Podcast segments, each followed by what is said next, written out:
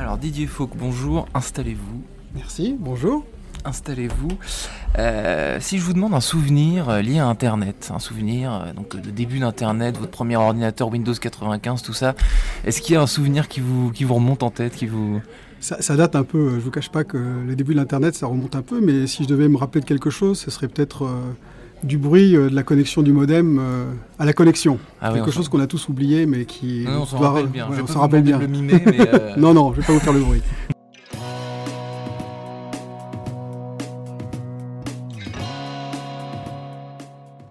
Bonjour à tous et bienvenue au Talk Décideur du Figaro. J'accueille aujourd'hui Didier Fauque euh, en face de moi, donc qui est administrateur et directeur général de SQLI, euh, pionnier du web français puisque créé en 1990. Donc c'était plus ou moins, enfin c'était un peu après d'ailleurs le modem. Mais euh, vous n'avez pas fondé cette société, vous Didier Faux, vous en êtes DG, mais néanmoins est-ce que vous pouvez éclairer ma lanterne sur ce nom? SQLI Et déjà est-ce que c'est comme ça que ça se prononce ah, Ça se prononce exactement comme ça et c'est vrai que ça attire toujours un peu l'attention. La société a été créée, vous l'avez dit, euh, au début des années 90 à l'époque. C'était l'époque du client-serveur. Alors je vous parle d'un temps qui est moins de 20 ans, voilà. Et euh, très rapidement, alors à l'époque, un des, un des logiciels phares s'appelait SQL. Ça s'est appelé SQL Engineering. Et puis les fondateurs de l'époque ont rapidement euh, changé d'orientation pour euh, se lancer à fond dans, ce qui était Internet et les débuts de l'Internet. Mais hmm. le, nom est resté. Et le nom nous accompagne depuis. Hmm. Et je vous avoue qu'il n'y a plus grand-chose à voir avec notre activité et notre actualité. Mais c'est amusant, c'est un héritage du début d'Internet, ça devient quasiment du patrimoine. c'est vintage, il paraît que c'est très, très Absolument. Euh, SQLI en 90, c'était quoi du coup? Comment est-ce que les tâches de, d'SQLI, bah, leur mission? SQLI, c'était au tout début, avant tout, des développements euh, Internet, donc euh, les premières applications, les premières applications pour aider les entreprises à utiliser cette nouvelle technologie. Et puis très rapidement, ça a été une des premières web agencies, hein, mm-hmm. un métier un tout petit peu différent qui commençait à traiter de sujets qui sont encore aujourd'hui les nôtres, hein, dans notre ADN fort, c'est-à-dire les usages, ce que la technologie peut apporter, notamment dans les interfaces, ce qu'on appelle aujourd'hui l'expérience. Hmm. Et donc, euh, donc, 1990, c'était il y a 30 ans. Euh, mhm. combien de fois euh, la, société a dû se pivoter, changer, se transformer pour pouvoir rester aujourd'hui vivant? Il y a 2300 salariés, je crois, chez SQLI c'est quand même euh, les pionniers du web, euh, il y en a plus énormément. Quoi. Alors effectivement, il y, a eu, beaucoup de changements dans cette société euh, depuis, depuis les années 90. Bah, le premier d'entre eux, il a, été, il a fait suite à l'explosion de la bulle, ce qu'on appelait la bulle Internet. Eh où la société s'est trouvée confrontée à, des difficultés importantes. J'étais pas là à l'époque, mais ça a été l'ère d'une diversification forte, hein, trouver d'autres ah nouvelles sources de revenus, d'autres domaines à explorer. Ça, ça a été l'histoire du groupe pendant longtemps, de consolidation d'activités très diverses.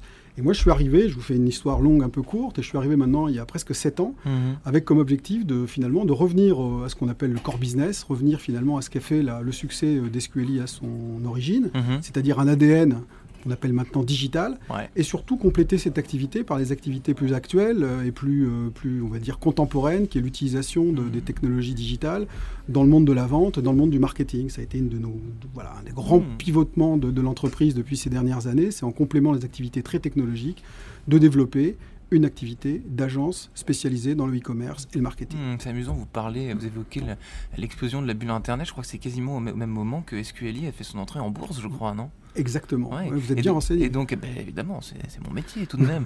et donc, cette introduction en bourse, ça s'est passé comment? Alors encore, vous n'étiez pas encore là, mais vous, connaissez vos dossiers aussi, j'imagine. Oui, ça a été très chaotique parce que l'entreprise s'est introduite au moment de l'explosion de, de, de, la bulle.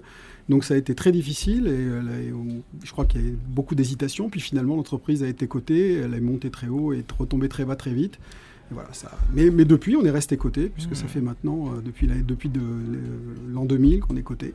Euh, et, on poursuit notre route depuis. Et l'action était au vert, j'ai vu euh, hier quand j'ai préparé l'interview. Vous, vous, travaillez donc avec L'Oréal, Nespresso ou encore Jouet Club pour parler de quelques clients. Qu'est-ce que vous leur, vous leur proposez comme, comme service à, vos clients aujourd'hui Alors, nous, on est une entreprise qui est, qui est, complètement dédiée au service dans le monde du digital. Donc, ce qu'on fait globalement, c'est on construit pour eux des dispositifs digitaux qui peuvent avoir différentes vocations. L'une d'entre elles, bien évidemment, et la principale, c'est de vendre.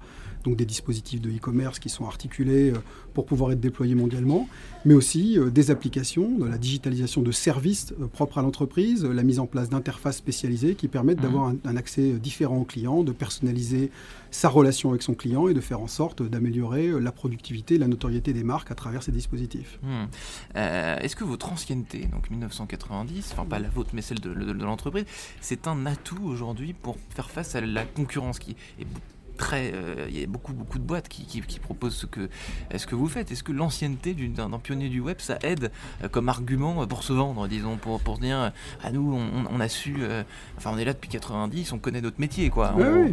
Je crois que c'est un atout pour une raison finalement assez simple. Bon, bien évidemment, l'expertise sédimentée au fil, des, au fil des années et les références. Mais au-delà de ça, les métiers du digital, c'est un métier, c'est des métiers un peu particuliers par rapport aux métiers plus traditionnels de l'informatique, par exemple, mmh. qu'on la connaît historiquement. C'est des métiers qui doivent articuler à la fois des spécialistes de la technologie, mais aussi des spécialistes du design, des gens qui savent définir des interfaces, des gens qui sont des consultants. Hmm. Et, et c'est pas toujours évident de faire travailler tous ces gens ensemble, qui sont un peu euh, voilà, d'horizons différentes, avec des, des, des, des, façons de procéder qui sont différentes. Et nous, notre savoir-faire, c'est d'avoir su euh, gérer ces équipes, les faire collaborer depuis des années. Et, voilà, c'est notre quotidien de faire en sorte que des créatifs puissent discuter avec des gens de la technologie et finalement aboutir à quelque chose de concret pour nos clients. Hmm.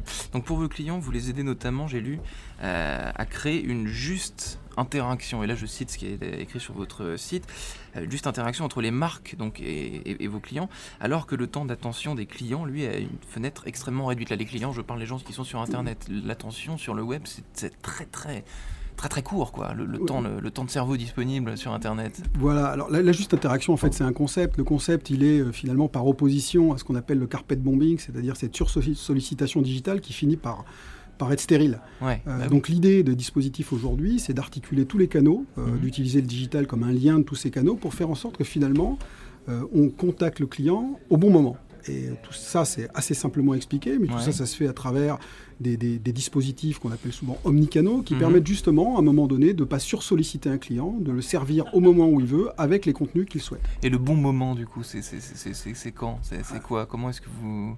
Eh ben, le bon moment, c'est celui que le client va définir. C'est-à-dire que c'est une des caractéristiques du digital, c'est que c'est plutôt au client de définir le moment où il souhaite cette interaction, parce que nous, on est, on est assez persuadé que la sursollicitation euh, un peu euh, anonyme des messages, des messages du web sont, est, pas très productive.